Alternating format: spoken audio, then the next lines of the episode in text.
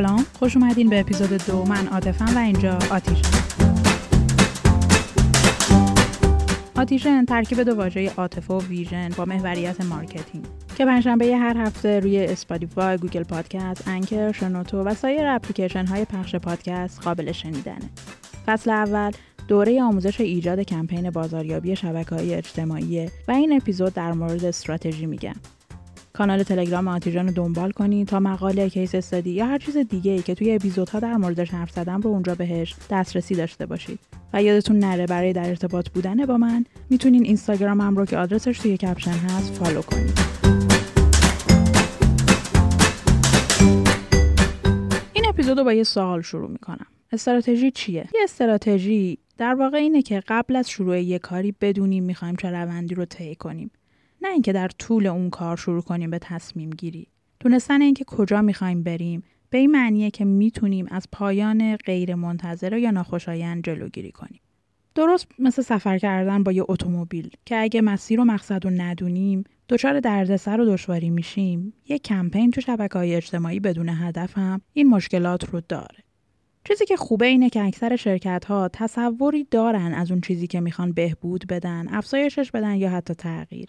که اینا میشه همون هدف و همینطور ممکنه که بدونن چه جوری می‌تونن این تفاوت‌ها رو اندازه بگیرن یا متوجه تغییرات بشن که اینا میشه معیار معیار و هدف دو تا عنصر مهم کمپین رسانه های اجتماعی هن که برای شروع بهشون نیاز داریم. به جز اینکه در مورد مقصد یا هدف اون فکر می‌کنیم باید برنامه ریزی بکنیم که چطوری می‌خوایم بهش برسیم. توی هر مسافرت، مسیر و روش حمل و نقل و حتی چیزایی که با خودمون می‌بریم باید برای رسیدن به اون مقصدی که می‌خوایم مناسب و کمک کننده باشه.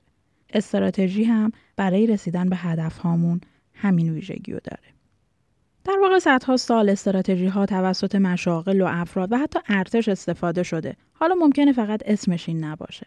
اگه بخوایم یه تعریف ساده از استراتژی بدیم، میشه برنامه هایی که برای دستیابی به یه هدف خاص کار می‌کنن.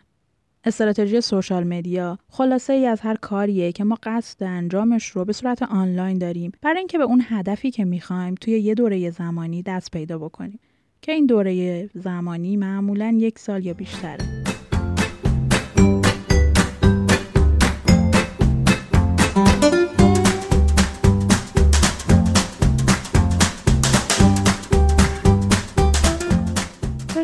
استراتژی روشن و کاملا شناخته شده تو شبکه های اجتماعی به این معنیه که همه افراد درگیر اهداف و فعالیت ها رو درک کنن. هر فعالیتی مثل یه توییت یا لینک دادن باید برای نزدیک شدن به اون هدف مورد نظر کمک بکنه و اینکه برنامه ها رو میشه با توجه به منابع موجود توی سوشال مدیا سازگار کرد. نحوه ایجاد استراتژی رسانه های اجتماعی به این بستگی داره که آیا تا حالا یه استراتژی بازاریابی کلی اصلا توی اون سازمانمون وجود داشته یا نه؟ اگه وجود داشته استراتژی رسانه های اجتماعیمون هم باید همسو با اون باشه. و البته که استراتژی social media باید شامل یه سری موارد باشه که باید به اینا دقت کنید. اولینش audience insight ه در واقع درک این که چه کسی رو هدف قرار دادیم و نیازهاش چیه. توی گام بعدی باید SMART object رو مشخص بکنیم. یعنی اهدافی که اسپسیفیکن، میجربلن، اچیوبلن، ریالیتیان و تایم بیسن اگه باهاش آشنا نیستین یه پست در موردش توی اینستاگرامم می‌ذارم. می‌تونید به اون رجوع کنید.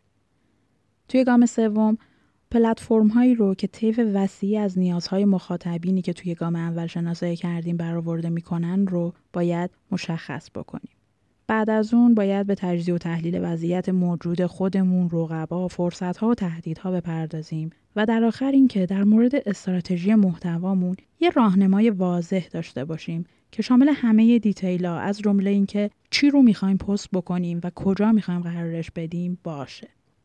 رسیدن به هدفها به وسیله استراتژی های social media با کارهایی که روی اون انجام میدیم میشه کمپین social media مون که ممکنه روی یه محصول خاص هدف موقت یا یه رویداد مثل launch کردن یا راه اندازی متمرکز باشه.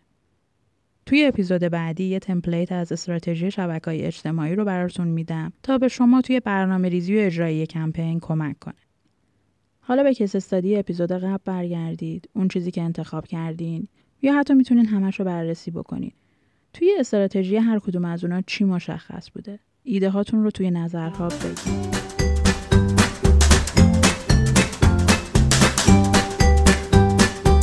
خوشحالم که توی اپیزود دو همراه هم بودین. مشتاق خوندن نظراتتون هستم و پنجشنبه منتظر اپیزود سوم باش.